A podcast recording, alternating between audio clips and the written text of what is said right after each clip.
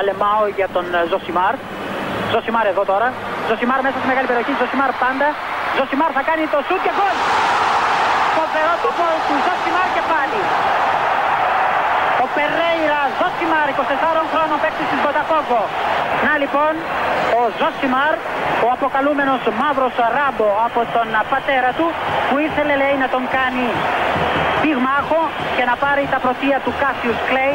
Τελικά ο ίδιος προτίμησε να γίνει ποδοσφαιριστής και πράγματι φαίνεται τελικά αυτός είχε το δίκιο. Το δίκιο λοιπόν με το μέρος του Ζωσιμάρ. Ο Ζωσιμάρ έχει πάντα μαζί του το δίκιο και την υποστήριξη της Τύχημαν. Το έχω ξαναπεί νομίζω. Ε, Ότι ήταν κάπου εκεί στο δημοτικό προς γυμνάσιο. Γιατί πρέπει να το συνδέσω με το πότε πήραμε το πρώτο βίντεο, ας πούμε. Εντάξει. Και θυμάμαι πότε πήραμε το πρώτο βίντεο. Το πήραμε το 87, επιστρέφοντας από το Ολλανδία, Ελλάδα 1-1 στο Ρότερνταμ με τον γκολ του Σαραβάκου. 25 Μαρτίου 1987 είναι η πρώτη φορά στη ζωή μου που βγήκα στο εξωτερικό σε ηλικία τότε 10 χρόνων. Γιατί; Γιατί το μάτι με την Ολλανδία ήταν 25 Μαρτίου. Οπότε ούτως ή άλλως θα χάναμε σχολείο. Οπότε βρήκε ευκαιρία ο πατέρας μου, ας πούμε, συνοήθηκε με τη μάνα μου και με πήρε μαζί. Και πήγα μαζί του σε εκείνο το ταξίδι στο Ρότερνταμ. Στην επιστροφή, ε, αυτό είναι μια άλλη ιστορία που θα την πω κάποια άλλη στιγμή, αποκτήσαμε βίντεο. Εντάξει, ήρθε το βίντεο, χιτάτσι, κοιτάτσι φοβερό από την Ολλανδία. Κάπου αργότερα λοιπόν, αφού τη στιγμή που εγώ εκεί είμαι 10 χρόνων, εντάξει, ε, το 88 τελείωσα το δημοτικού, κάπου εκεί αργότερα, κάποια στιγμή, με κάποιο τρόπο, ο Φάδερ έφερε σπίτι τις τρεις βιντεοκασέτες, τις οποίες έλειωσα μέχρι που κάποια στιγμή, ξέρω εγώ, κάπου χάθηκαν σε κάποια μετακομίσεις, καταστράφηκαν, αυτοκαταστράφηκαν, οτιδήποτε. Τρεις βιντεοκασέτες ήταν. Τις έβλεπα όλη την ημέρα. Δεν έκανα τίποτα άλλο. Η μία βιντεοκασέτα που ήταν πολύ μεγάλη σε διάρκεια, ήταν υποτίθεται όλη η ιστορία των παγκοσμίων κυπέλων. Εντάξει. Η άλλη ήταν το Μουντιάλ του 86 μόνο, που ήταν και το τελευταίο το οποίο είχε γίνει. Μαραντόνα και όλα αυτά τα πράγματα. Και η άλλη ήταν ε, γενικά η Βραζιλία στα παγκόσμια κύπελα, Πελέ ε, και όλα αυτά τα πράγματα. Εντάξει. Η πρώτη ήταν η αγαπημένη μου. Αυτή που είχε όλα τα Μουντιάλ. Όλα. Ό,τι μπορούσε να έχει. Γιατί στην, στην πραγματικότητα ήταν, ξέρεις, ε, η μυθολογία, ρε παιδί μου, του ποδοσφαίρου. Δηλαδή, δεν ήταν ότι μέσω αυτής ήξερα ποιος πήρε το Μουντιάλ. Δεν έμαθα αυτό από αυτές τις βιντεοκασέτε. Έμαθα λίγο, πώς λένε, τα σο της μυθολογίας. Δηλαδή, ότι ο Πελέ, ας πούμε, έχει κάνει αυτή την τρίπλα στο Μαζούρκεβιτς που δεν ακούμπησε την μπάλα. Ακόμα και τώρα το όνομα του Μαζούρκεβιτς το έμαθα τότε, 11 χρόνων. Δεν το έχω ξεχάσει ποτέ στη ζωή μου. Αν μου το δείξεις και μου πεις ποιος είναι ο Μαζούρκεβιτ, δεν το ξέρω πώς είναι το πρόσωπό του. Αλλά ξέρεις, είναι τόσο μυθικό αυτό το πράγμα εκείνη τη στιγμή που έρχεται η μπάλα, βγαίνει το ποδοφύλακα και ο Πελέ την αφήνει να περάσει. Και ξαφνικά βλέπεις κάτι που δεν έχεις ξαναδεί ποτέ στη ζωή σου να συμβαίνει προς τα μάτια σου. Και μετά τρέχει απ' την άλλη, την κυνηγάει και πλασάρει και η μπάλα φεύγει έξω. Οπότε είναι το μεγαλύτερο γκολ που δεν μπήκε ποτέ, ας πούμε. Εντάξει. Κάπως έτσι μου έμεινε ρε παιδί μου και λέω Μαζούρκεβιτς, ξέρω Η απόκρουση του Μπάνξ που έβγαλε την κεφαλιά του Πελέ από το ένα δοκάρι στο άλλο το 1970. Το 82 ημιτελικός, η τρίπλα του Κρόιφ. Το γεγονός ότι η Ολλανδία έβαλε το πρώτο γκολ στο τελικό το 1974 χωρίς να προλάβουν οι Γερμανοί να κουμπίσουν την μπάλα. Δηλαδή μυθολογικά πράγματα, ρε παιδί μου. Δηλαδή πράγματα που λες αποκλείται να έχουν συμβεί. Αυτό κράταγα από τη βιντεοκασέτα τότε, πολύ μικρός. Είναι αυτά που ήταν ε, η μεγάλη μύθη του ποδοσφαίρου. Οι μυθικές στιγμές τα ανήκουστα πράγματα που έχουν συμβεί. Ο Εουζέμπιο το 66, το αν πέρασε η μπάλα τη γραμμή στο γκολ ε, στο τελικό του Wembley το 1966. Τέτοια πράγματα. Πώς κέρδισαν οι Κορεάτες τους Ιταλούς. Μυθικές ιστορίες. Μία από αυτές τις μυθικές ιστορίες ήταν η εικόνα του Μπεκεμπάουερ με το 4 στην πλάτη και δεμένο το χέρι του διότι στο μάτς που χαρακτηρίστηκε το παιχνίδι του αιώνα, στο ημιτελικό δηλαδή του 1970, ο Μπεκεμπάουρ έβγαλε τον νόμο του, αρνήθηκε να γίνει, να βγει από το παιχνίδι. Οι Γερμανοί είχαν κάνει ήδη τις δύο αλλαγές. Δύο τότε παιδιά ήταν αλλαγές, δεν υπήρχε άλλες. Οπότε η επιλογή ήταν ή να συνεχίσει να παίζει με βγαλμένο τον νόμο, ας πούμε, ή να συνεχίσει η Γερμανία, η Δυτική Γερμανία τότε, να αγωνίζεται με 10 παίχτε. Ο Μπεκεμπάουερ επέλεξε να συνεχίσει να παίζει. Οπότε ξαφνικά εγώ κράτησα από τότε τη μυθική στιγμή, ας πούμε, το να βλέπεις έναν αρχηγό μιας ομάδας, τον Beckenbauer μεταξύ προκειμένου που είχε και το κορυφαίο όνομα όλων των εποχών. Δηλαδή, Franz Beckenbauer. Λες, παιδί μου, περάστε παρακαλώ κύριε Beckenbauer, καθίστε. Δηλαδή, σηκώνε όρθιος. Σου λέει άλλος Franz Beckenbauer, λες παρακαλώ, πείτε μου, τι θέλετε. Καταλαβαίνεις ότι ο άνθρωπος είναι σημαντικός. Ότι είναι γίγαντας, ότι είναι ρε παιδί μου ξεχωριστός. Δεν τον λένε τώρα Σβάινστάιγκερ, δηλαδή πώς να το πω, Φράισερ Μπίχλερ, κατάλαβες. Δεν είναι τώρα. Είναι Μπατστούρμπερ. Τι Μπατστούρμπερ. Φραντ Μπέγκεμπάουερ. Περάστε εκεί, καθίστε, πείτε μου τι θέλετε. Με το 4 στην πλάτη, εντάξει, καθαρή λευκή στολή, λευκή εμφάνιση, ούτε λάσπες ούτε τίποτα, σαν να μην έπεφτε ποτέ στον αγωνιστικό χώρο. Σαν να παίζει μόνος όρθιος, παιδί μου. Και αυταπάρνηση, ηγεσία, ούτε καν μορφασμή στο πρόσωπο. Να είναι κανένας. Πώς είναι η Μεσόγειο, παιδί μου, που ό,τι μας συμβαίνει κλαίμε και κουπάνιόμαστε κτλ. Όχι. Όχι. Δυτική Ευρώπη πάνω εκεί ψηλά. Τίποτα. Δεμένο το χέρι, φρικτός πόνος, ας πούμε. Αυτό δεν πονάει με κάποιο τρόπο. Δεν φαίνεται. Και παίζει 50 λεπτά με βγαλμένο το νόμο στο παιχνίδι που χαρακτηρίστηκε ως ο αγώνας του αιώνα, ας πούμε. Για όσοι δεν το γνωρίζουν, είναι τελικό παγκοσμίου κυπέλου 1970. Παίζουμε στο ΑΣ10 του Μεξικό, εκεί που έγινε μετά από 16 χρόνια η μεγάλη παράσταση του Διέγκο Μαραντόνα. Εντάξει. Κάτω από τον ήλιο, πεθαίνει δηλαδή ο κόσμος. Είναι σαν να παίζει στην έρημο, σαν να πετάνε από πάνω σου τα όρνεα του Λούκι Λουκ, ας πούμε. Εντάξει. Η Ιταλία προηγείται από πάρα πολύ νωρίς με τον γκολ του Μπονισένια. Ο Μπονισένια είναι αυτός που βάλε και το ένα και μοναδικό γκολ των Ιταλών στο τελικό με την ε, Βραζιλία. Του Πελέ, ας πούμε, που το 70 είναι η κορυφαία της στιγμή κτλ. Και, και ξαφνικά στο 92, όπως πάντα θα λέγει κάποιος, τι πιο σύνηθες, που λέει και ο άλλος, ε, με τα κοστούμια που κάνει και τον ηθοποιό, ε, ισοφαρίζουν οι Γερμανοί. Παίζουν από το 70 με τον Μπεκεπάουερ χωρίς, ε, με το χέρι εδώ δεμένο, πλαϊνό. Και πηγαίνει το μάτι στην παράταση. Και στην παράταση μιλάνε οι μουγγοί. Κανονικά. Δεν μιλάνε, δεν βγάζουν μόνο ήχους, βγάζουν και προτάσεις ολόκληρες οι μουγγοί. Διότι στο 94 προηγείται η Γερμανία Μίλλερ. Μπούρνιτ 98 το κάνει 2-2. Ρίβα 104 το κάνει 3-2. Μίλλερ στο 110 το κάνει 3-3 και έρχεται ο Ριβέρα στο 111. Ασύλλητα πράγματα. Και το κάνει 4-3. Ένα μάτσο το οποίο έληξε 1-1 στην κανονική διάρκεια, έληξε 4-3 στην παράταση. Προφανώς και δεν έχουν μπει ποτέ περισσότερα γκολ σε καμία παράταση στην ιστορία του παγκοσμίου κυπέλου. Και μετά ήταν και η παραδοχή των Δυτικογερμανών ότι καλύτερα που πέρασαν οι Ιταλοί, διότι εμείς δεν θα μπορούσαμε ποτέ να κάνουμε κάτι απέναντι στην Βραζιλία στο τελικό. Όχι ότι έκαναν οι Ιταλοί, τέσσερα γκολ έφαγαν. Απλώς οι, οι Γερμανοί είχαν ήδη κι άλλη παράταση πίσω τους. Αυτοί με τους Άγγλους, οπότε στην πραγματικότητα είχαν και τον Μπεκεπάουρ με βγαλμένο μου. Θέλω να πω ότι συνολικά ήταν διαλυμένοι ας πούμε, από ό,τι είχε συμβεί. Οπότε σου λέει καλύτερα που πέρασαν οι Ιταλοί. Επαναλαμβάνω, όχι ότι έπαιξε κάπου ρόλο, αφού η Βραζιλία τότε δεν παίζονταν με κανένα τρόπο και πήρε το τρίτο της με τον Πελέ και τα λοιπά, κεφαλιά, ιστορίες, πανηγυρισμοί, Ζαριζίνιο. Και το τελευταίο γκολ με το μύθο ότι και καλά ο Πελέ έδωσε την μπάλα χωρίς να κοιτάξει. Άλλο μυθικό που κάταγα από την κάσετα. Ότι έδωσε την μπάλα, λέει ο Πελέ, χωρίς να κοιτάξει. Εντάξει, το, ξέρετε αυτός ο μύθος, θα το πω τώρα. τώρα. Ναι, OK. Okay. Κοίτα, Προφανώς υποθέτω ότι αυτό ο μύθο δημιουργήθηκε γιατί λόγω της, των στενών τηλεοράσεων τότε πάρα πολύ μικρών και επειδή ήταν και το πρώτο Μουντιάλ που είδε ο κόσμος τηλεόραση και όλα έγιναν μυθικά ας πούμε, και συγκλονιστικά κτλ. Και, και έχρωμα κιόλας. Ε, νομίζω ότι ο μύθος ότι ο Πελέ πάσαρε χωρίς να έχει κοιτάξει δημιουργήθηκε από το γεγονός ότι ο Κάρλος Αλμπέρτο εμφανίστηκε από, από το πλάνο χωρίς να τον έχει δει κανένας προηγούμενο. Ενώ από του τηλεθεατές. Δηλαδή προκύπτει από κάπου δεξιά χωρίς να ξέρεις ότι θα εμφανιστεί.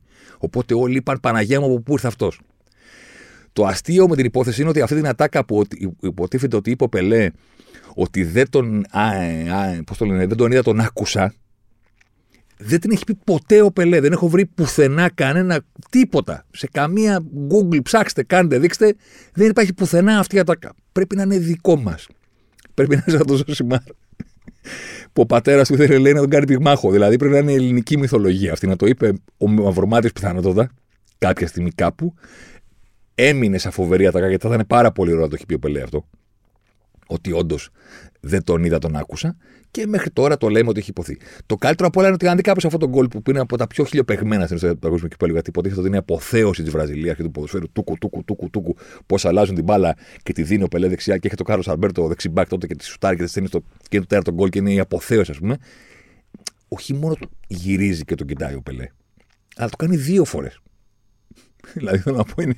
Υποτίθεται ότι πασάρει χωρίς να κοιτάξει και ο Πελέ έχει κοιτάξει δύο φορές. Αλλά όπως έχουμε ξαναπεί, οι μύθοι στο ποδόσφαιρο στέκονται πάνω από την, την πραγματικότητα. Μας αρέσει να τους πιστεύουμε ακόμα και όταν έχουμε μπροστά μας τις αποδείξεις για κάτι ανάποδο. Καλή χρονιά να πω. Καλώς ήρθατε. Παρέα με τη Στίχημαν ξεκινάμε και αυτή τη χρονιά. Το έτος δηλαδή, γιατί η σεζόν προφανώς ξεκινάει για μας το καλοκαίρι. Τότε λέμε καλώς ήρθατε, πάμε. Αλλά τι να κάνουμε, ας τηρήσουμε και τους κανόνες του υπόλοιπου κόσμου. Α πούμε, στο ποδόσφαιρο, εμείς ξεκινάμε το καλοκαίρι την καλή χρονιά. Ε, ο υπόλοιπος κόσμος την ξεκινάει 1η Δεκεμβρίου, 1η Ιανουαρίου, με συγχωρείτε. Ε, ας τους χαροποιήσουμε και αυτούς. Καλή χρονιά. Ευτυχισμένο το νέο έτος. Δεν θα μπορούσαμε παρά να ξεκινήσουμε Μπεκενμπάουερ. Δεν θα μπορούσαμε να ξεκινήσουμε παρά με τη μυθική αυτή στιγμή που την είχα πάντα στο κεφάλι μου με τον ώμο και κοίτα να δεις, παιδί μου, πώς τα έφερε έτσι η φάση η ζωή που και στα εγχώρια με ώμους και με χέρια ασχολούμαστε. Θα μου πεις τώρα τι σχέση έχει ο Μασούρας με τον Μπεκενμπάουερ. Ε, εντάξει, OK, okay, θα τα βάλουμε και αυτά λίγο κάτω. Εντάξει, δεν θα δώσουμε πολύ μεγάλη σημασία στο εγχώριο του Μασούρα. Έτσι, λίγο μια μικρή αναφορά. Αλλά με κάποιο τρόπο έτσι υπάρχει αυτή η συγκεκριμένη σύνδεση. Κοίτα τώρα, όπως και στην περίπτωση του Πελέ, έτσι και σε αυτή του Beckenbauer, που μας αρέσει να το λέμε Beckenbauer, είναι μπήκε το δεύτερο. Δηλαδή είναι Beckenbauer, αλλά είναι λίγο το αριστοκρατικό. Ε; Οπότε κρατάμε το π στο δεύτερο, στο power, ας πούμε. Όπως και στη περίπτωση του Πελέ, είμαστε λίγο σε μια θέση περίεργη, διότι πρέπει να συζητήσουμε, ας πούμε, και να, να σχολιάσουμε να... πράγματα τα οποία δεν τα έχουμε ζήσει. Δηλαδή δεν είναι ακριβώς ότι συζητάς το τι θυμάσαι από εκείνον, διότι δεν τον θυμάσαι. Δεν τον είχες δει. δηλαδή και τον Μπέλε δεν τον είδα να παίζει ποτέ ζωντανά, τον είδα από τις βιντεοκασέτες και τον Μπεκεπάου δεν τον είδα ποτέ να παίζει ζωντανά. Τον είδα από τις κασέτες. Από την άλλη, χρησιμοποιώντας έτσι αυτόν τον παραλληλισμό, κοίτα τώρα. Για τον Μπελέ είπαμε ότι ήταν ο άνθρωπος που ήρθε από το μέλλον. Διότι αυτά που έκανε τότε δεν υπήρχε κανένας άλλος στον πλανήτη να τα κάνει, ας πούμε, με την μπάλα. Ο Μπεκεμπάουρ ήταν ακόμα πιο ιδιάζουσα περίπτωση, διότι έκανε κάτι ακόμα πιο δύσκολο από το να είσαι μπροστά από την εποχή σου. Ήταν κάτι που υπήρξε μόνο εκείνη την εποχή και μόνο το έκανε μόνο αυτό. Δηλαδή δεν είναι ότι αυτό που έκανε ο Μπικεμπάουερ το έκαναν μετά όλοι οι υπόλοιποι. Ή όπως οι τρίπλες του Μπελέ μετά έγιναν οι τρίπλες που έκανε όλος ο κόσμος. Ο Μπεκεμπάουερ ήταν ένας τύπος ο οποίος εμφανίστηκε, ας πούμε, στην πραγματικότητα σε παγκόσμιο κύπελο.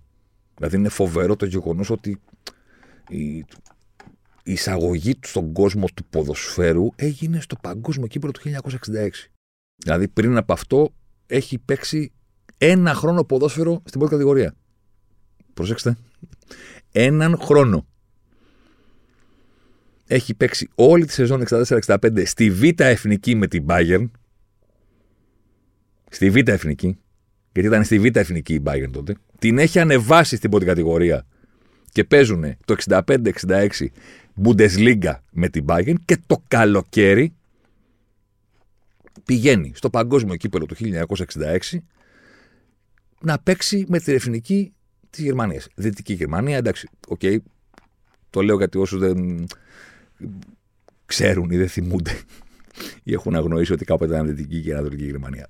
Όποτε λέμε Γερμανία, εννοούμε ε, τη Δυτική μέχρι το 1986. Μετά έχουμε την Ενωμένη του 1990. Και πηγαίνει να παίξει εκεί. Και παίζει στο κέντρο. Και με το που τον βλέπει οποιοδήποτε κόσμος, που δεν είναι οποιοδήποτε κόσμος, Είναι το πρώτο Μουντιάλ που γίνεται στο δυτικό κόσμο. Γίνεται στην Αγγλία. Αγγλόφωνο, τηλεόραση, BBC. Τα γήπεδα τα αγγλικά. Ο κόσμος και το κοινό της Αγγλίας που σημαίνει ότι εδώ λατα- λαχταράμε και συζητάμε για το ποδόσφαιρο και τα ξέρουμε όλα και ξαφνικά βλέπουν τον κόσμο.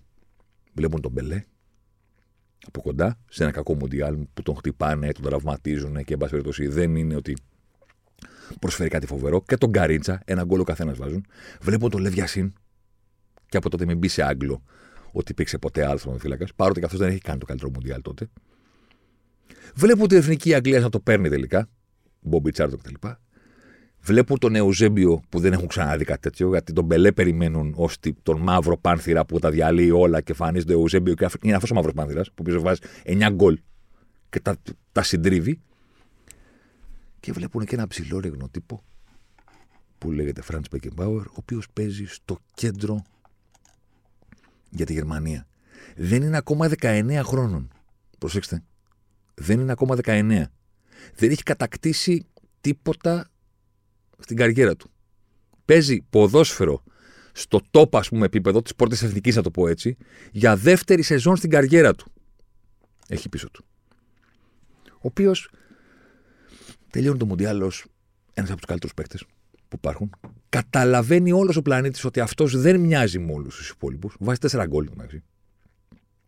Από το κέντρο. Στον τελικό είναι αυτός που πρέπει να αναλάβει το μαρκάρισμα του Μπομπι Τσάλτον. Ξαναλέω, δεν είναι ακόμα 19. Θα γίνει 19 το Σεπτέμβριο. Και με το που επιστρέφει στην Bayern, τελειώνει στην πραγματικότητα η καριέρα του κάπου εκεί σαν μέσος, που ήταν, όλα του, τα προσόντα ήταν φτιαγμένα για να γίνεται μέσος και τον παίρνουν και τον βάζουν στην άμυνα. Και γίνεται ο Λίμπερο. Δεν γίνεται ο Λίμπερο με την έννοια ότι δεν υπήρχε άλλος Λίμπερο τότε. Υπήρχαν Λίμπερο.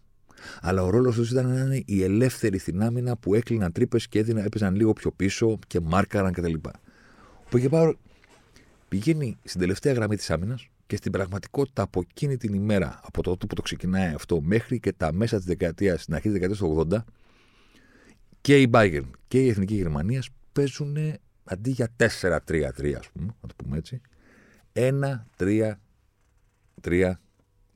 Στο ένα είναι αυτός. Ο οποίος είναι ο ελεύθερος που παίζει πίσω από την άμυνα. Ο οποίος δεν χρησιμοποιεί την ελευθερία αυτή για να μπορεί να πηγαίνει ξέρω εγώ, σε όλες τις θέσεις άμυνας και να κλείνει τρύπες. Χρησιμοποιεί αυτή την ελευθερία για να παίρνει την μπάλα από πίσω και να φτάνει μέχρι την αντίπαλη περιοχή. Για να κινείται όπου θέλει στο γήπεδο. Ε, ο Πελέ, ας πούμε, βλέπεις τα βίντεο με τις τρίπλες του και λες: Να, αυτό μετά το έκανε ο Ροναλντίνιο. Μετά αυτό το έκανε ο Ρονάλντο. Το έκανε ο Μέση. Το έκανε ο Ινιέστα. Ή τις κεφαλιές αυτές τις έπαιρνε μετά ο Κριστιανό. Αυτό που έκανε ο Μπεκεμπάουρ, αν, αν δείτε αυτό το δίλεπτο βίντεο που κυκλοφορεί με τις πάσες, τις εφορμήσεις και τα γκολ κτλ. Υπήρξε τότε. Το έκανε αυτός και δεν το ξαναείδαμε ποτέ. Ήταν μόνος του. Κάιζερ, αυτοκράτορας. Ήξερε. Μπάλα δεκαριού, όπως λέμε οι περίεργοι. Έπαιζε πίσω στην άμυνα, δεν τον πέρναγε κανένας. Φοβερό timing, φοβερή αρχοντιά στις επεμβάσεις. Ήταν κανονικός αμυντικός, θέλω να πω, αμυνόταν ο άνθρωπος. Και ήταν εξαιρετικό σε αυτό. Τους έκοβε όλους. Και μετά όταν είχαν την μπάλα, έλεγε λοιπόν, σε μένα. Εγώ με το δεκάρι. Και την έπαιρνε και άρχισε και τρέχει και τους πέρναγε. Και έφτανε μέσα την περιοχή, την έδινε σε έναν άλλον και έλεγε πάντα ότι επειδή έμαθα ποδόσφαιρο παίζοντας την μπάλα με τον τοίχο και ο τοίχο ήταν ο καλύτερο συμπαίχτη, γιατί πάντα μου επέστρεφε την μπάλα όπως ήθελα. Εννοώντας ότι παίζοντας όπως κάθε μπιτσυρικά, ας πούμε, μόνος σου με μία μπάλα και τον τοίχο, ε, ο Μπεκεπάρο από, από μικρός ανέπτυξε τη, τη, λογική ότι κοίταξε να δεις, εδώ η μπάλα μου επιστρέφεται ανάλογα με το πώς την δίνω. Άμα τη δώσω με δύναμη, την επιστρέφει με δύναμη ο τείχο και ούτω καθεξής. Έλεγαν οι συμπαίκτες του ρε παιδί μου ότι καταλαβαίναμε το τι θέλει να κάνει ο Μπεκεμπάρου μόνο και μόνο από τον πώ ερχόταν η μπάλα προς τα μας. Αν ήθελε να του ξαναδώσουμε δηλαδή για να κάνει το 1-2 και να συνεχίσει την επέλαση, ή αν ήθελε να παίξουμε μόνοι μας, ή αν ήθελε να φύγουμε στο χώρο. Βλέπεις τα βίντεο και λες, κάτσε ρε φίλε, μισό λεπτό, αριστεροπόδαρος είναι. Βλέπεις μετά από, μετά από τρεις φάσεις, λες, Α, όχι, δεν είναι αριστεροπόδαρος, δεξιοπόδαρος είναι. Κάτσε, έγινε το πίσω, ρε φίλε. Αφού είναι δεξιοπόδαρος αυτό, αυτό τον κόμμα το αριστερό, πώς το έχει βάλει. Μισό λεπτό έχει.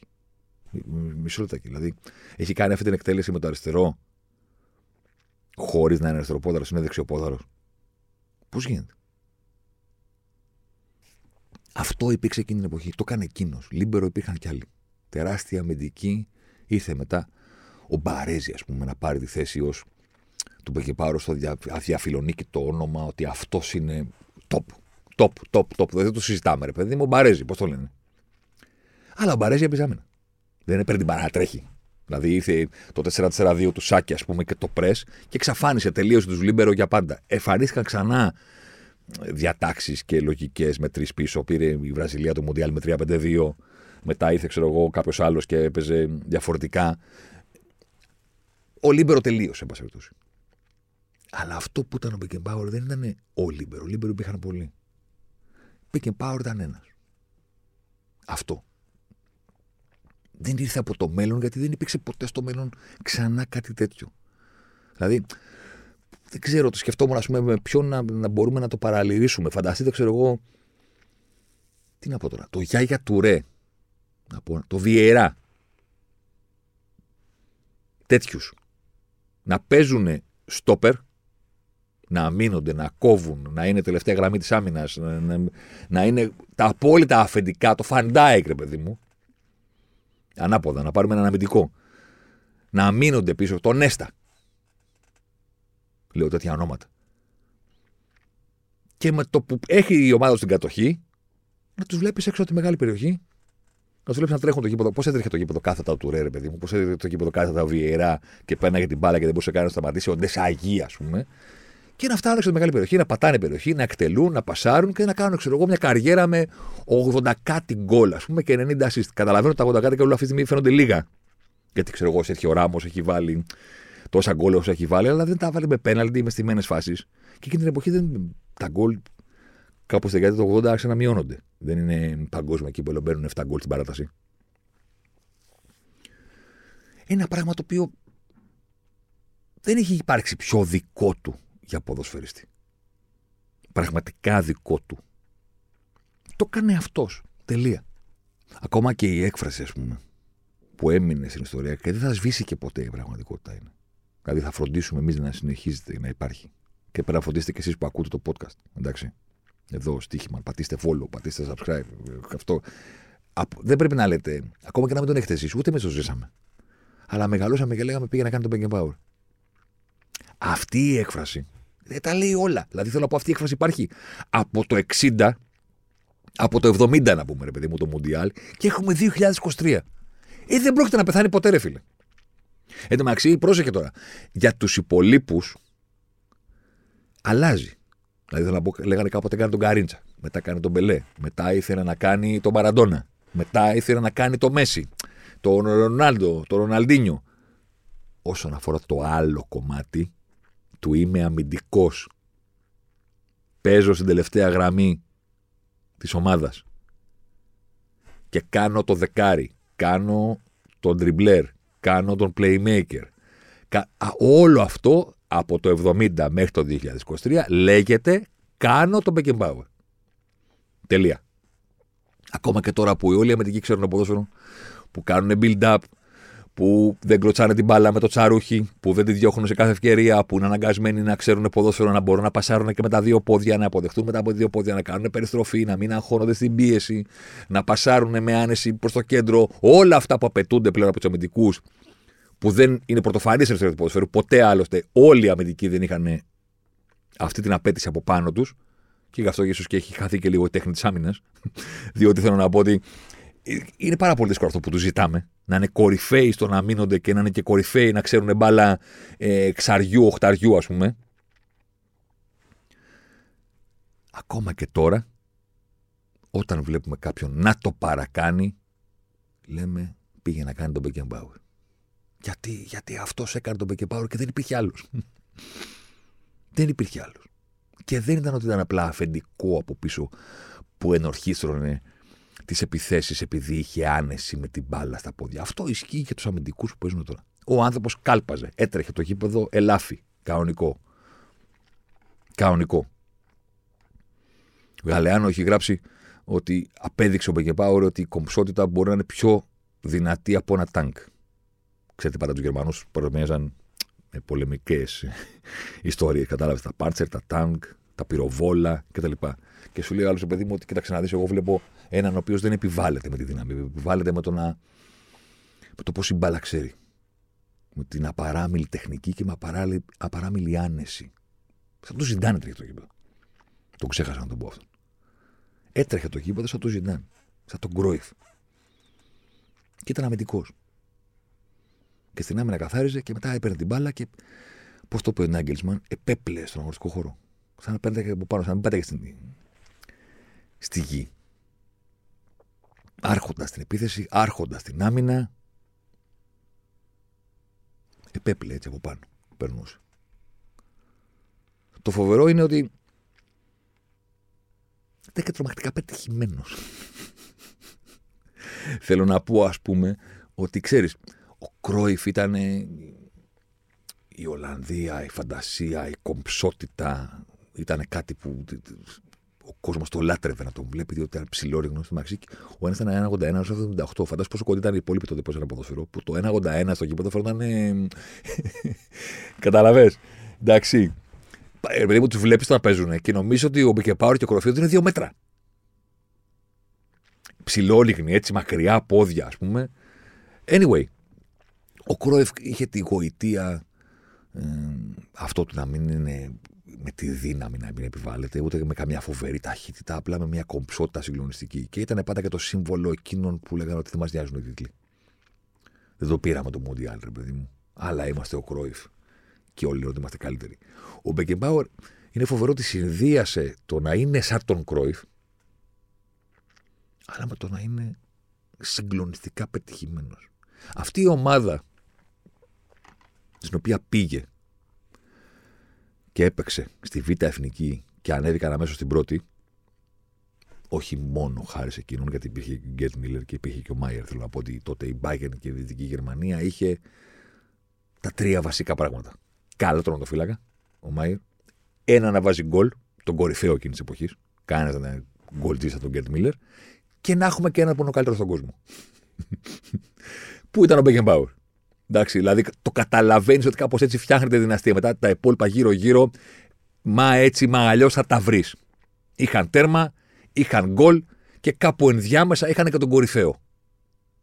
Τον Πελέ, τον Γκρόιφ, τον, ε, ε, τον Μαραντόνα, τον, τον, τον. Πρέπει να υπάρχει και κορυφαίος. Η ιστορία την υποθέτω ότι μπορεί να τη διαβάσατε. Είναι ότι όταν ήταν πιτσυρικά ο Μπεγκεπάουρ που αποφάσισε ότι θα παίξει ποδόσφαιρο και έπαιζε σε ένα τουρνουά μικρών ομάδων, ας πούμε, εφηβικό, παιδικό, κάτι τέτοιο. Έπαιξα τότε με τη Μόναχο 1860 που ήταν η καλή ομάδα του Μονάχου. Η Μπάγεν δεν ήταν η καλή ομάδα του Μονάχου. Και σε εκείνο το παιχνίδι απέναντι στη Μόναχο 1860 με τη δική του συνοικία που έπαιζε ο Μπεκεπάουρ, έπαιζε. Α, τι πιο σύνηθε, στην επίθεση. Προφανώς, δηλαδή είχαν κανένα καλύτερο. Φορ έπαιζε ο άνθρωπος και τον μάρκαρε ένας τύπος που σύμφωνα με την περιγραφή του ίδιου του Μπεκεπάουρ, ο οποίος πάντα γελούσε όταν έλεγε την ιστορία, είναι, είμαστε στο 58. Δηλαδή ο Μπεκεπάουρ είναι γεννημένος το 45, το 58 είναι μόλις έχει γίνει 13. Και παίζει σε ένα τουρνουά άντρε 14. Με κάτι φίλους του. Δηλαδή συνοικία, πιο συνοικία δεν υπάρχει. Δεν υπάρχει τίποτα επαγγελματικό. Παίζουν τα τουρνουά που παίζουν τα παιδιά τους Σαββατοκύριακο μπάλα. Και λέει: Παίζω στην επίθεση, και με μαρκάρει ένας τύπος ο οποίος έχει διπλάσιο μέγεθος από μένα. Εντάξει, ο Μπέγκεμπάουρ μπαλά ήξερε. Αποδείχθηκε αργότερα. Καλός έγινε δηλαδή. Οπότε καταλαβαίνετε ότι ο αμυντικός εκείνος είχε προβλήματα. Και λέει, μου σκάσε δύο μπουνιές μικρές πάνω στη φάση και Και κάποια στιγμή μου σκάσε και μία στο πρόσωπο. Και με έριξε στο έδαφος. Και μετά το παιχνίδι και μάλιστα γελάγανε μαζί του οι αντίπαλοι. Ξέρεις ότι που τον τραμπούκισε ο άλλος. Μετά το παιχνίδι είπα στους συμπαίκτες μου ότι δεν πηγαίνω στο 1960, θα πάω στην Bayern. Το ενδιαφέρον στην ιστορία, γιατί όλοι πάνω κάτω τη γνωρίζουν ότι ήταν να πάει στη Μόναχο 1960 και πήγε στην Bayern. Το ενδιαφέρον στην ιστορία δεν είναι ότι το έκανε, είναι ότι τον ακολούθησαν και όλοι οι υπόλοιποι συμπαίκτες του. Θέλω να πω, δεν ήταν το παιδάκι που τσαντίστηκε και τράβηξε ένα μοναχικό δρόμο και είπε που πάνε όλοι οι υπόλοιποι, εγώ θα πάω αλλού. Είναι ότι το ανακοίνωσε και πήγαν όλοι μαζί του. Το λέω ότι προφανώς ο Μπέκεμπάουρ ήταν ένας τύπος που τον άκουγαν. Προφανώς από τα 13. Μέχρι που έφυγε από τη ζωή. Προφανώς ήταν πάντα leader και πάντα εμβληματικός και πάντα έχει τον τρόπο να πει στου υπόλοιπους ότι αυτό που θέλει να κάνει εκείνος ή αυτό που σκέφτεται εκείνος είναι το σωστό. Η ηγεσία, ξέρεις, κάποιες φορές σου προκύπτει κάπου μέσα στη ζωή, αλλά κάποιες άλλες, ας πούμε, από τα 13 μιλάς και σε ακούνε. Πήγαν όλοι μαζί του. Ναι, καταλαβαίνω ότι όλοι έχουμε στο μυαλό μας την Bayern σαν το απόλυτο powerhouse του γερμανικού ποδοσφαίρου και μία από τις μεγαλύτερες ομάδες στην Ευρώπη, no matter what. Είτε παίρνει το Champions League είτε δεν παίρνει το Champions League, είναι εκεί.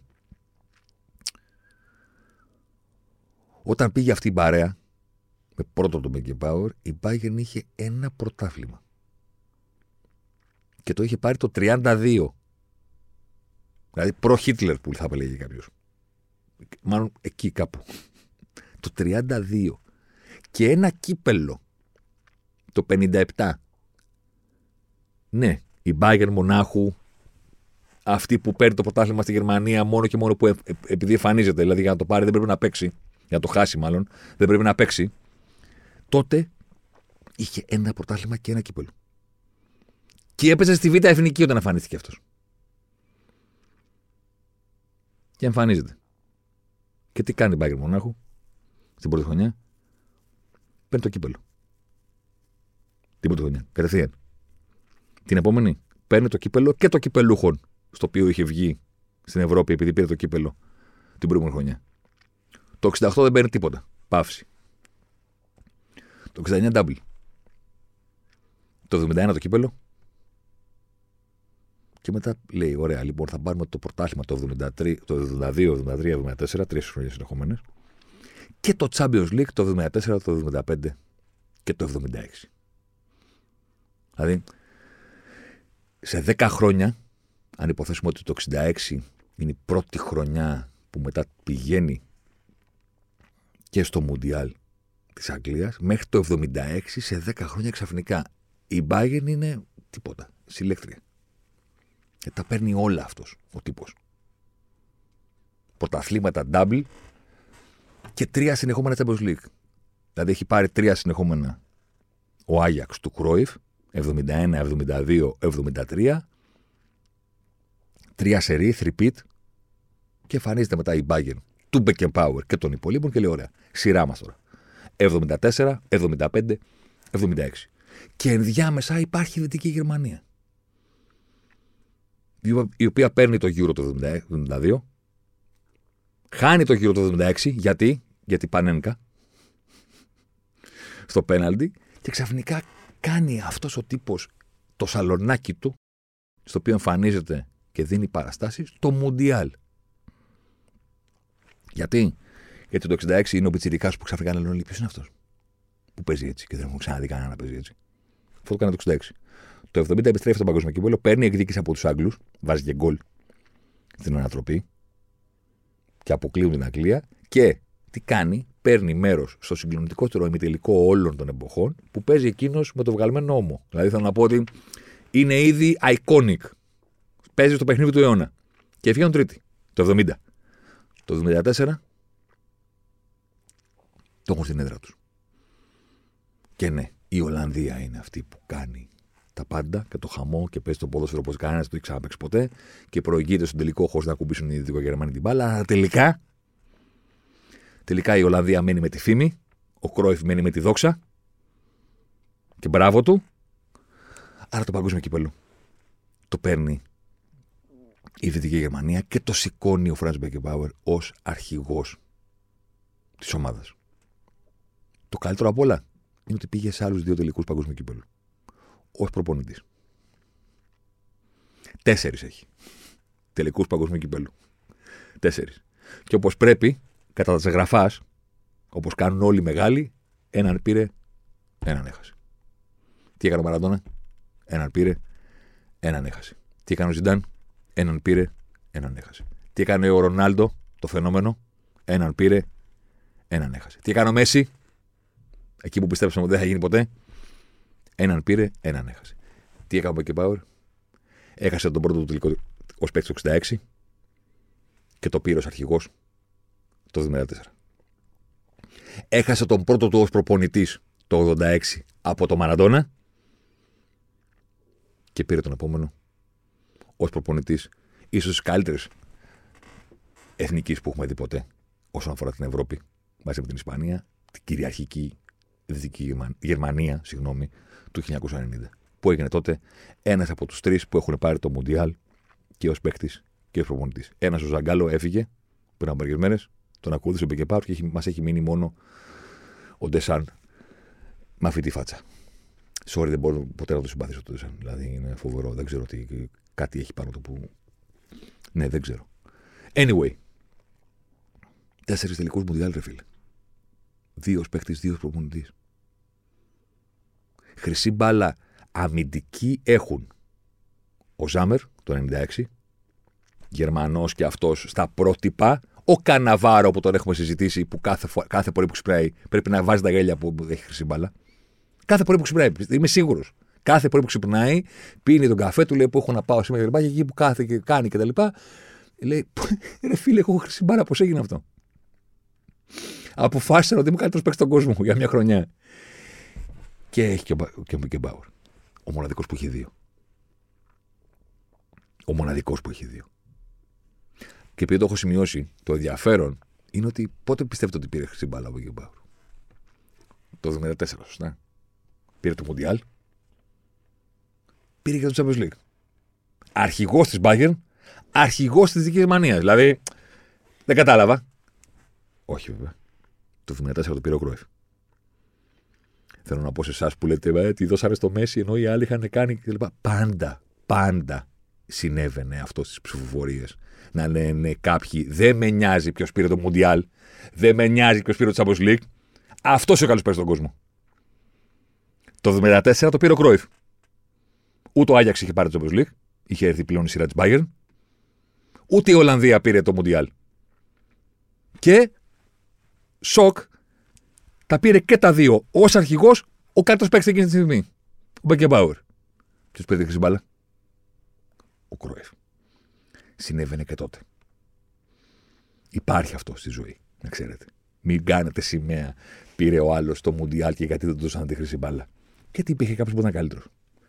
Άλλες ήταν χρονιές του Μπεκεμπάουερ. Το 72 που πήραν το Euro και το 76 που το έχασαν από την Τσεχοσλοβακία και το πέναλτι του Πανένκα. Αλλά ρε παιδί μου, εντάξει, ήταν, είχε πάρει μπάγκεν τρία συνεχόμενα Champions League. Ο Μπεκεμπάουερ ήταν κάτι το συγκλονιστικό. Το καλύτερο απ' όλα είναι ότι μιλάμε για έναν τύπο που είχε πάντα φοβερές ιστορίες. Δηλαδή θέλω να πω, τα κάνουν αυτά και μετά είπα, λοιπόν, γεια σας. Πάω στην Αμερική. Δεν υπάρχει καν MLS. Δηλαδή το λένε κάπως αλλιώς. North League Soccer κτλ. New York Cosmos. Ομάδα ληστών, απαταιώνων κτλ. που έπαιζε ο Πελέ. Ο Πελέ και ο Μπεκεμπάουερ. Και έκανα και κάποια παιχνίδια ε, επιδείξεων ο Κρόιφ. Με το οποίο από τότε είναι φοβερό. Αντί να γίνουν φοβεροί εχθροί, ας πούμε, γίνανε φοβεροί φίλοι. Με τον Κρόιφ. Προφανώς γιατί εκτιμούσε ο ένας τον άλλον ότι κοίταξε να δεις, παιδί μου. Δηλαδή, ξέρεις, ο Κρόιφ δεν θα μπορούσε ποτέ να γίνει φίλος με τον Γκερντ Μίλερ.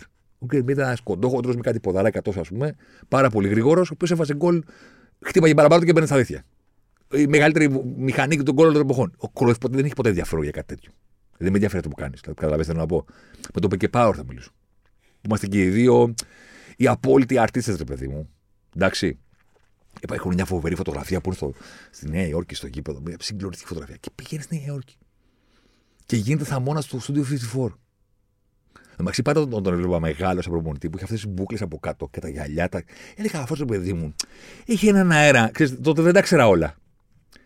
Έλεγα, ok, okay, ξέρω ότι είναι ο Μπεκενμπάουερ που είναι ο θρύλος, αλλά έχει κάτι έναν άλλο αέρα, ρε παιδί μου. Δεν είναι σαν δυτικογερμανός. Κατάλαβες; Το look του. Μετά το συνέδεσα ότι το look του ήταν από την τετραετία που πέρασε στη Νέα Υόρκη. Στο 54 τώρα, κα, κατάλαβες, χαμηλή αφάνα εδώ πίσω, ε, που είχε την μπουκλα, αλλά την άφηνε στο σβερκό. Χαμηλά. Ρέιμπαν, ύφος, κατάλαβες; Ποιο σχέδιο θα τα κάνει στο 254. Τέλος πάντων. Πάμε παρακάτω. Ακόμα και εκεί, καλά, προφανώς πήραν ε, τρία πρωταθλήματα. Δηλαδή, εννοείται. Εννοείται ότι πήρε τρία πρωταθλήματα. Εντάξει. Ξέρετε μόνο, μόνο πότε δεν το πήρανε. Όταν είχε τραυματισμό και έπαιξε μόνο 12 παιχνίδια. Προφανώς. Εντάξει. Επίσης, εννοείται ότι έχει τρία Champions League ως αρχηγός. Ε. Δεν έχει τρία Champions League γενικά. Δηλαδή, ο Ράμος το έχει ξανακάνει. Εντάξει. Και φοβερός παραλληλισμός πώς καμιά φορά συνδέονται τα πράγματα. Μία ακόμα ένωση με τον Κρόιφ. Άκου και αυτό το κοινό που είχε με τον άλλον, που ήταν αντίπαλοι τελικά έγιναν φίλοι. Κάποια στιγμή είχε πει ο Κρόιφ ότι πήγε Πάουρ και εγώ ήμασταν αντίπαλοι, αλλά τώρα είμαστε φίλοι και αν, με χρεια- αν το χρειαστώ, λέει, με οποιοδήποτε τρόπο είναι πάντα εκεί για μένα. Ο Κρόιφ που δεν συγχωρούσε κανέναν που ήταν ο Αλαζόνας, που, που, που, που, που, που, που, έχει κάνει το φοβερό, υποθέτω το γνωρίζετε, ότι κάποια στιγμή επέστρεψε μετά από όλες τις περιπέτειες που είχε να παίξει στον Άγιαξ, ας πούμε, μεγάλος, γεροντάρα, και ο Άγιαξ δεν τον ανανέωσε. Και ο Κρόιφ ήθελε να συνεχίσει. Και είπε ο Κρόιφ, εντάξει, δεν με ανανεώνουν, δεν πειράζει, κανένα πρόβλημα. Και ο Άγιαξ νόμιζε ότι θα σταματήσουν. Σου λέει, εντάξει, αφού δεν σε ανανεώνουμε, θα σταματήσεις, θα κρεμάσεις τα παπούτσια σου, νησάφι πια. Και είπε ο, ο Κρόιφ, πάω στη Φέγενορντ. Πού; Στη Φέγενορντ θα πάω. Τώρα θα δείτε. Και πήγε στη Φέγενορντ το 83-84, την τελευταία σεζόν της καριέρας του, και τους πήρε το πρωτάθλημα. 36 χρόνων. Γιατί έτσι έκαναν αυτοί τότε. Θα με λατρέψετε, το γήπεδο σας θα πάρει το όνομά μου, αλλά μην νομίζετε ότι εντάξει. Θα πάω στη Φέγενορντ και θα σας πάρω το πρωτάθλημα. Ε. Κάτι αντίστοιχο κάνει ο Μπέκεμπάουρ. Δηλαδή γυρίζει το 80 στη Γερμανία, αφού έχει κάνει τον τουρίστα στη Νέα Υόρκη, New York Cosmos, ληστείες εδώ, απαταιωνιέ, Studio 54 και όλα αυτά. Γυρίζει το 80 στη Γερμανία και πού πηγαίνει. Στο Αμβούργο. Και. Και ξέρετε τι έγινε. Γυρίζει 35 χρόνων και 46 παίρνει το πρωτάθλημα το, το 81-82. Με το Αμβούργο. Εντάξει, δεν ήταν μόνος του. Υπήρχε ο Χάπελ. Υπήρχε ο Μάγκατ. Η ομάδα που ένα χρόνο αργότερα πήρε και το ευρωπαϊκό. Αν είχε μείνει εδώ μεταξύ, αν είχε μείνει ο Μπίκε Πάουρ, δεν ξέρω τι έγινε τότε, αλλά αν είχε μείνει θα μπορούσε να πάρει και ευρωπαϊκό με το Αμβούργο. 36 χρόνων. Καταλαβαίνω ότι τώρα το 36 δεν φαίνεται μεγάλο το 35, αλλά παιδιά μιλάμε για εκείνες εποχές. 31 η ομάδα άρχισε να σκέφτεται ποιος θα παίξει τη θέση σου. Ήσουν μεγάλος.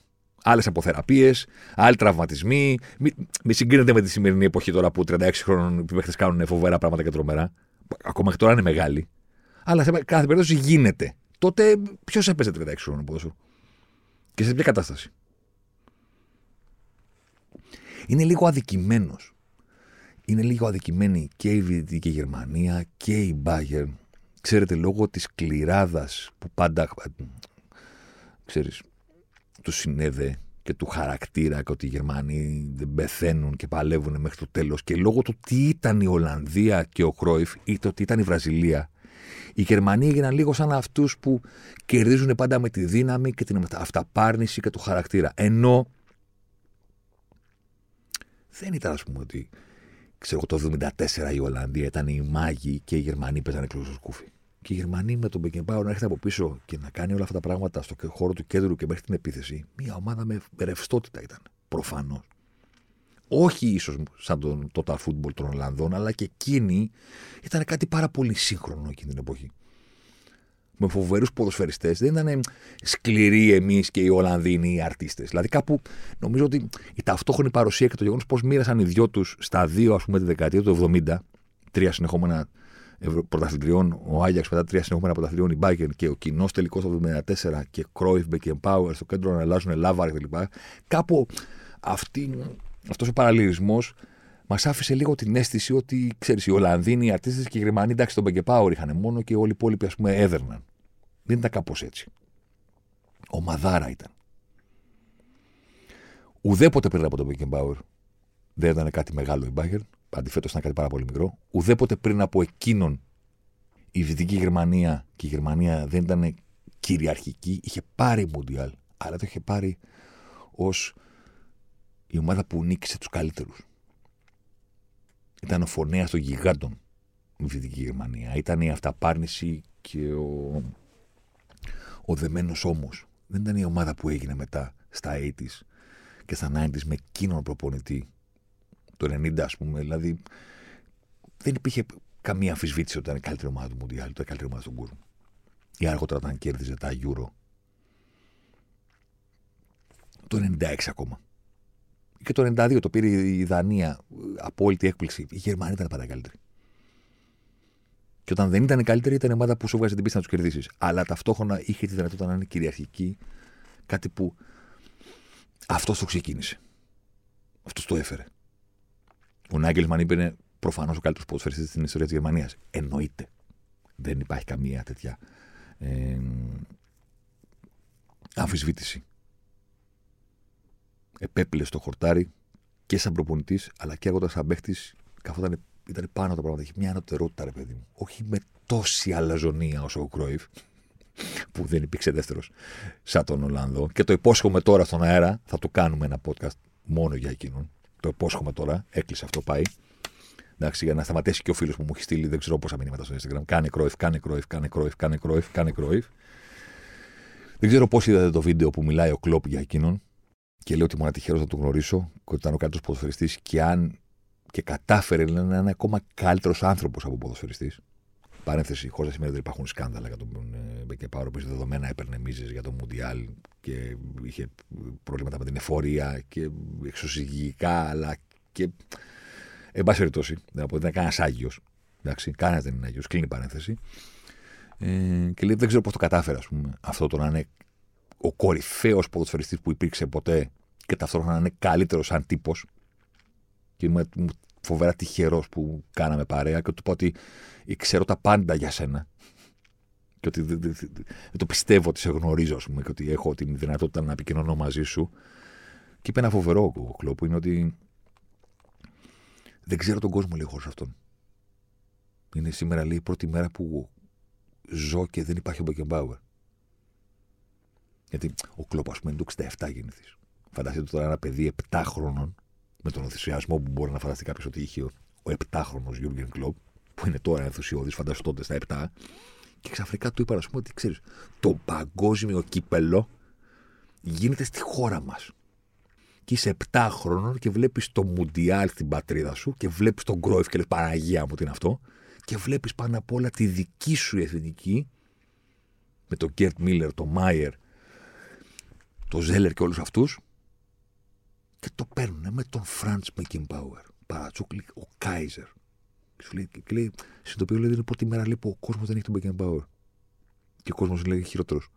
Χωρίς εκείνον εκεί κατέληξε. Αυτά για τον Φραντ Μπέκενμπάουερ. Ε, είναι, είναι αστείο το γεγονός ότι από τον νόμο του Κάιζερ και την εμβληματική στιγμή του Μουντιάλ του 1970 πρέπει να πάμε ή επιλέγουμε να πάμε, εν πάση περιπτώσει, στο νόμο Παύλα το χέρι του Μασούρα. Δεν έχω να πω πολλά πράγματα γι' αυτό, αλλά θέλω έτσι να ξαναπώ, ρε παιδί μου, αυτό που είχαμε, έχουμε συζητήσει και σε προηγούμενα podcast. Ότι έχω διαρκώς όλο ένα και περισσότερο την ίδια, την ίδια απορία. Κάνει κάποιος ότι δεν καταλαβαίνει τι βλέπει επειδή είναι φανατικός, ή κάνει ότι δεν καταλαβαίνει τι βλέπει επειδή είναι χαζός. Θα θυμάστε ότι αυτό το θίξαμε τότε με την μπάλα, με την Ιαπωνία και το αν βγήκε και δεν πέρασε τη γραμμή. Τι θέλω να πω, θέλω να πω ρε παιδί μου ότι το καταλαβαίνω, είμαστε στο ελληνικό ποδόσφαιρο. Δεν είμαστε και στο καλύτερο περιβάλλον του κόσμου. Πολύ ωραία. Προσπαθούμε εδώ να φτιάξουμε κάτι το οποίο συζητάμε. Σας ευχαριστώ πάρα πολύ για τις ακροάσεις. Τα έχουμε ξαναπεί. Ok. Okay. Το περιβάλλον δεν μπορούμε να το αλλάξουμε γύρω-γύρω. Μπορούμε μόνο να φτιάξουμε, ξέρεις, μικρές γωνίες, μικρές εστίες που κάτι όσο καλύτερα μπορούμε μπορεί να είναι καλό, ας πούμε. OK, okay, ας το πω έτσι. Ξέρετε τι. Ρε παιδί μου, και εγώ σε αυτή τη χώρα μεγάλωσα. Θέλω να πω ότι ξέρω ότι όλη μου τη ζωή ζω το ίδιο πράγμα. Αν μια ομάδα έχει πάρει ένα σφύριγμα, ας πούμε, ή αν έχει κερδίσει ένα πέναλτι που δεν είναι. Ξέρετε τι θυμάμαι όλη μου τη ζωή. Δύο πράγματα. Το ένα να λένε και τι έχετε να πείτε για το άλλο παιχνίδι, που δεν είχαμε πάρει ένα πέναλτι. Δηλαδή θέλω να πω είναι η κλασική αντίδραση. Ναι, το πέναλτι που πήραμε τώρα δεν ήτανε. Αλλά πρώτον, στο προηγούμενο παιχνίδι που ήταν δεν μας το δώσαν. Α. Β. Μιλάς εσύ που τις προάλλες είχατε πάρει το άλλο πέναλτι που δεν ήτανε. Δηλαδή, πρώτη αντιμετώπιση ε, μας έχουν αδικήσει άλλη φορά. Δεύτερη αντιμετώπιση έχουν ευνοήσει και εσάς. Τρίτη αντιμετώπιση που ήρθε για αργότερα όταν άρχισα να, να βλέπουμε όλα τα παιχνίδια και να είναι ολόκληρα διαθέσιμα και να, βλέπ, να μην βλέπουμε μόνο τα στιγμιότυπα στα την Κυριακή, ήταν το ναι, δεν ήταν πέναλτι αυτό που πήραμε, αλλά ήταν ένα άλλο που ζητήσαμε στο 12ο λεπτό και στο 18ο.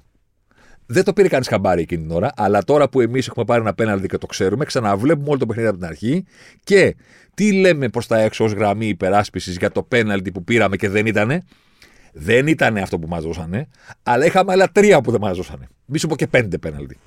Στο 12 υπάρχει τράβημα. Στο 14 υπάρχει κράτημα. Στο 22 υπάρχει σπρώξιμο. Οπότε ανακαλύπτουμε, ας πούμε, διάφορα άλλα που δεν μας έχουν δώσει ή διάφορα που μας δώσανε και δεν ήταν.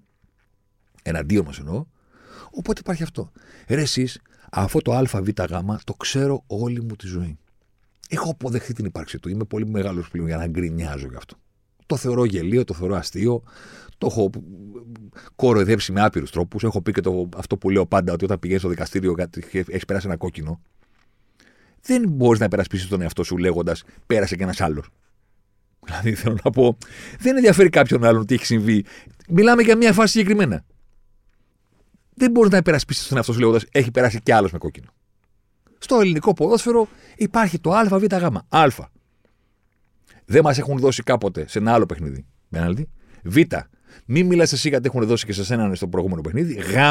Στο ίδιο παιχνίδι. Ναι, αυτό το σφύριγμα δεν ήταν καλό, αλλά δεν μπορεί κανείς να πεις ότι μας ευνόησε ο διαιτητής, διότι μας αδίκησε στο 20, στο 32, στο 52, στο 84 και δεν έβγαλε δεύτερη κίτρινη στο Τατάδε. Που ε, όλο αυτό. Ένα gaslighting φοβερό ότι ναι, μεν αυτή η φάση μάλλον έχουμε ευνοηθεί, αλλά υπάρχουν άλλες 10, 20, 30 που έχουμε αδικηθεί, οπότε ε, μην λένε αυτοί που λέγανε τι έχουν τώρα να πούνε. Ζούμε στην εποχή του Δέλτα. Εγώ αυτό διαπιστώνω. Ζούμε στην εποχή που συμβαίνει κάτι το οποίο, συγχωρέστε με, αλλά είναι ξεκάθαρο το τι έχει συμβεί. Και ζούμε στην εποχή που αυτό το πράγμα δεν αντικρούεται με τους παραδοσιακούς τρόπους, αλλά αντικρούεται με άρνηση της πραγματικότητας. Δηλαδή, συγγνώμη, αλλά στην περίπτωση του γκολ του Μασούρα αυτό που βλέπω ότι συμβαίνει είναι δέλτα. Υπάρχει κάτι άλλο. Έχει συμβεί κάτι το οποίο ή ξεκάθαρο ότι έχει συμβεί και υπάρχει άρνηση της πραγματικότητας. Ξέρω ότι κάποιοι θα πούν ότι το λες τώρα επειδή είναι του Ολυμπιακού. Ναι, κοιτάξτε να δείτε τώρα. Δεν θα συστηθούμε τώρα. Γνωριζόμαστε.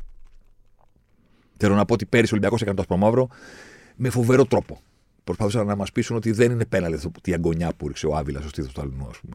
Ή ότι με κάποιο μαγικό τρόπο το γκολ που έβαλε ο Βρουσάη, που είναι offside το Λαραμπή που έχει διεκδικήσει την μπάλα από αντίπαλο, οπότε δεν γίνεται να μην ακυρωθεί τον γκολ. Δηλαδή θέλω να πω είναι textbook. Διεκδίκησε την μπάλα από αντίπαλο, πήδηξε για κεφαλιά. Ενώ ήταν offside, πήδηξαν και δύο μαζί. Δεν γίνεται να μετρήσει τον γκολ. Κάναν το σπαμαύρο και λέγανε ότι είναι καθαρό και ότι μοιάζει τον γκολ με, το, με τη φάση του Ράσφορντ στο United City. Δεν έχουν καμία σχέση οι δύο φάσεις. Θέλω να πω ότι όλες οι ομάδες πλέον κάνουν το άσπρο μαύρο. Στη συγκεκριμένη φάση όμως είναι φοβερό αυτό που έχει συμβεί, διότι έχουμε ένα πλάνο το οποίο είναι πεντακάθαρο. Δηλαδή δείχνει που χτύπησε η μπάλα.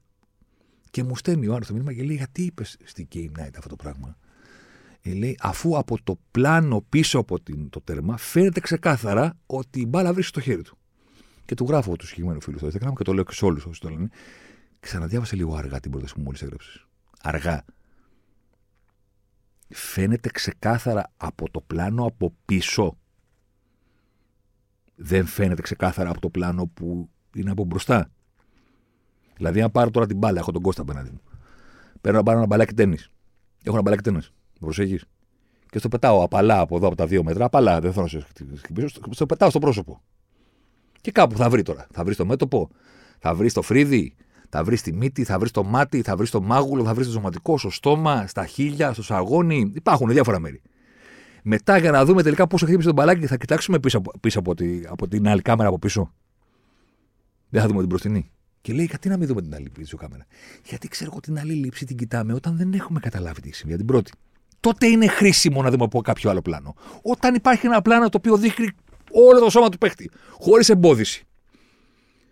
Και την... Γιατί πρέπει να δεις από πίσω; Ρε παιδί μου, το καταλαβαίνω σαν ΑΕΚ ή σαν Ολυμπιακός ή σαν Παραθυναϊκό ή σαν Μπάοκ, η υπερασπιστική σου γραμμή να είναι ναι, μεν, αλλά δεν μας έχουν δώσει κάτι άλλο. Το καταλαβαίνω σε αυτό το περιβάλλον ζω. Αυτό που δεν καταλαβαίνω είναι πώς κάποιοι μπορεί να είναι τόσο φανατικοί ή τόσο χαζοί, δεν ξέρω, ή τόσο άσχετοι, οι οποίοι να επιμένουν, να επιμένουν ρε παιδί μου, σε κάτι το οποίο δεν γνωρίζουν καθόλου. όπως π.χ. οι κανονισμοί, ότι ξέρω εγώ πέρυσι τον γκολ λέει δεν έπρεπε να μετρήσει, δεν ήταν offside. Τώρα ξαφνικά λέει η μπάλα βρήκε στο χέρι του. Πού; Πώς βρήκε στο χέρι του; Και σου δείχνουν ένα πλάνο από πίσω και λέει, και λέει φίλε από πίσω. Ξέρεις, φαίνεται η μπάλα την ώρα που φεύγει, την ώρα που πλησιάζει. Δεν μπορείς να ξέρεις εκείνη τη στιγμή που την παγώνεις το καρέ, αν όντως ακουμπάει, αν είναι τη στιγμή που φεύγει και φαίνεται πιο κάτω. Για να δεις τη στιγμή που ακουμπάει, το λες από μπροστά. Το έχουμε το πλάνο. Και έχουμε και τον κανονισμό που λέει ότι το μανίκι μέχρι εδώ είναι πλέον, ξέρεις. Ανήκει στα, στο, δεν είναι χέρι, είναι το κομμάτι που μπορεί να σκοράρεις. Οπότε, ξέρω εγώ, ας το δούμε λίγο μπρος πίσω, μπρος πίσω, όσα καρέ θέλεις. Δεν έχω καμία αντίρρηση. Όσα, όσε φορές θέλεις. Μπρος πίσω, μπρος πίσω. Πού χτυπάει η ρημάδα η μπάλα; Θέλω να πω, δεν είναι.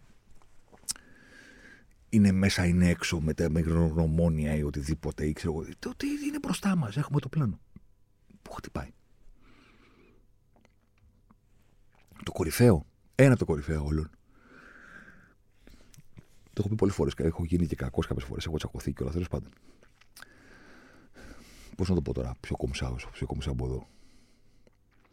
OK. Okay. Από το συνάφι μας, σας το λέω μετά λόγου γνώσεως, δεν ασχολείται κανένας με τους κανονισμούς. Δεν, ενδιαφέρεται, δεν ενδιαφέρεται κανένας για το τι λένε οι κανονισμοί.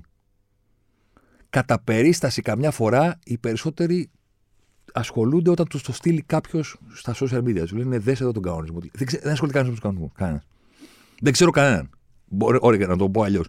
Μπορώ να δικό κάποιους συναδέλφους.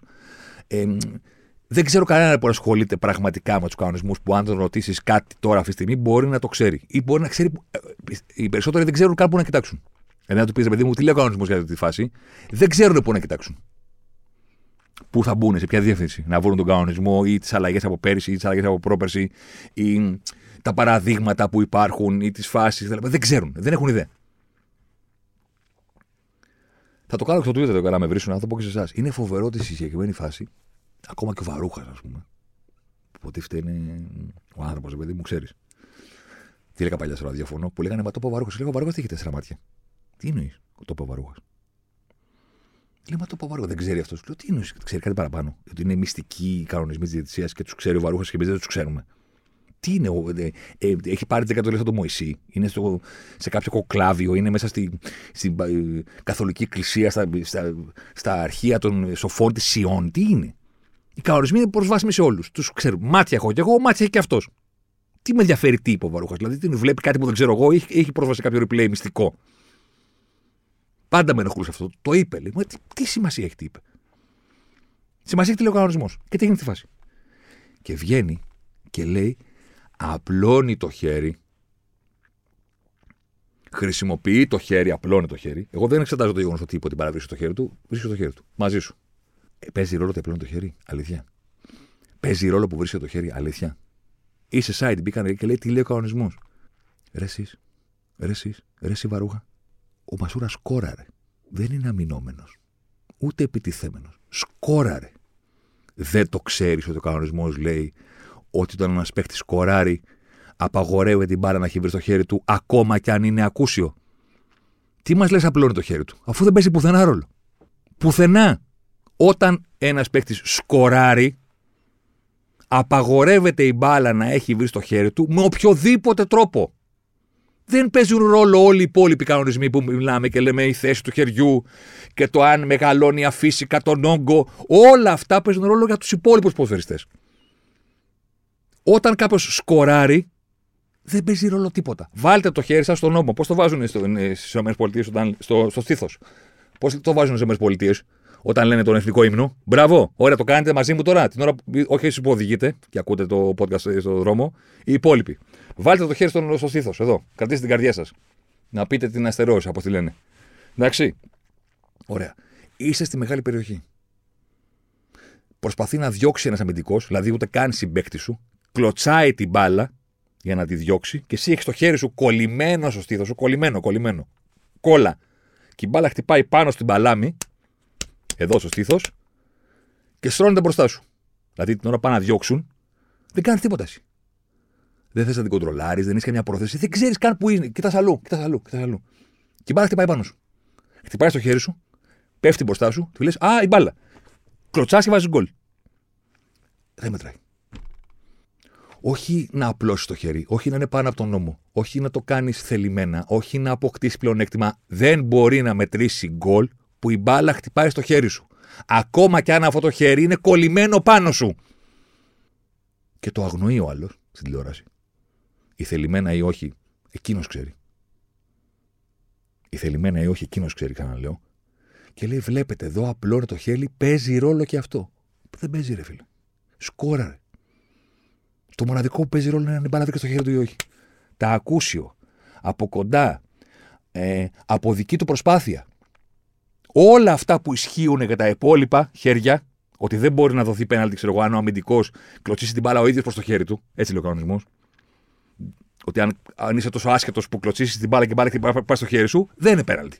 Γιατί πηγαίνει, γιατί πηγαίνει από δική σου προσπάθεια, καταλαβέ. Όλα αυτά δεν ισχύουν για αυτό που βάζει γκολ. Αλλά εσύ βγαίνεις και λες, απλώνει το χέρι, παίζει ρόλο. Και οι υπόλοιποι παίρνουν τη βάση από πίσω. Εγώ πάντα πίστευα και πάντα ήξερα ότι ζούμε σε ένα περιβάλλον που η υπερασπιστική γραμμή είναι τι έχετε να πείτε που δεν μας έδωσαν εκείνο, δεν μας έδωσαν το άλλο και έπρεπε να παίζετε με 10 και μην μιλάτε για το πέναλτι που μας έδωσε, γιατί δεν μας έδωσε ένα άλλο πέναλτι και το δικό σας που πήρατε ήταν soft και υπάρχει παίχτη με δύο ευθερή κίτρινη. Όλη αυτή η βλακεία. Το να συμβαίνει κάτι τόσο ξεκάθαρο, με ένα τόσο ξεκάθαρο πλάνο. Και από πέρυσι συστηματικά σχεδόν όλες οι ομάδες, εξαιρώ τον Μπάουκ, να προσπαθούν να κάνουν το άσπρο. Και οι που το κάνανε, το είχαν κάνει. Α, στο, στην Οπαπαρένα. Στην Ήτα που λέγανε, εκτελέστηκε λέει το ελεύθερο πιο τέτοιο και πήγαν την μπάλα πιο εκεί. Ότι και καλά κάτι. Δεν είχε συμβεί τίποτα. Στο Ολυμπιακό πέρυσι δύο ξεκάθαρες φάσεις. Ε, το ένα του πέναλτι του Άβυλα με την Αγωνιά και ένα του offside του Βρουσάη με, το, με τον Αραμπί. Όχι, καμία. Άρνηση πραγματικότητα. Δεν είναι offside, λέει, όχι. Μοιάζει με του Ράσφορτ, λέει, και στην Premier League δεν ξέρουν και ξέρουν στην Ελλάδα οι αεξίδες πέρυσι με το πέναλτι του Λιβάη Γκαρσίας στη λεωφόρο. Παγώνανε το σπρώξιμο εκτός μεγάλης περιοχής, το παγώνανε εκτός μεγάλης περιοχής και λέγανε ορίστε, έδωσε πέναλτι εκτός περιοχής. Βάλε και τη συνέχεια τη φάση που το σπρώχνει και εντός. Ο κανονισμός λέει ότι η παράβαση που ξεκινάει εκτός και συνεχίζεται εντός είναι πέναλτι. Όχι. Τώρα ξεκάθαρα λέει, βρίσκεται, ορίστε, το πλάνο λέει από πίσω. Και ο κανονισμός λέει που απαγορεύεται, λέει, έχει απλώς το χέρι του Μασούρας. Δεν ξέρω. Πραγματικά δεν ξέρω. Anyway από τον νόμο του Μπεγκεμπάουερ σε αυτόν του Μασούρα ή στο χέρι του Μασούρα, αναλόγως πώς το βλέπει, από ποια γωνία το βλέπει καθένας, ή πόσο θέλει να αλλάξει την πραγματικότητα ή όχι. Αυτός ήταν ο Ζωσιμάρα, ο πρώτος του 2024. Παρέα φυσικά με τη στοίχημα και σε αυτή τη, το νέο ξεκίνημα, να το πω έτσι, κανονικά. Εντάξει. Να θυμίσω ότι μπορείτε να μας βρείτε και στο προφίλ της Στίχημαν παρέα και με πολύ άλλο, με πολύ ενδιαφέρον άλλο περιεχόμενο. Ραντεβού την επόμενη εβδομάδα. Νομίζω ότι το δικαιούμαι να ξεχωραστώ μία εβδομάδα και να κάνω ένα off. Από εδώ και πέρα πυροβολάμε κανονικά.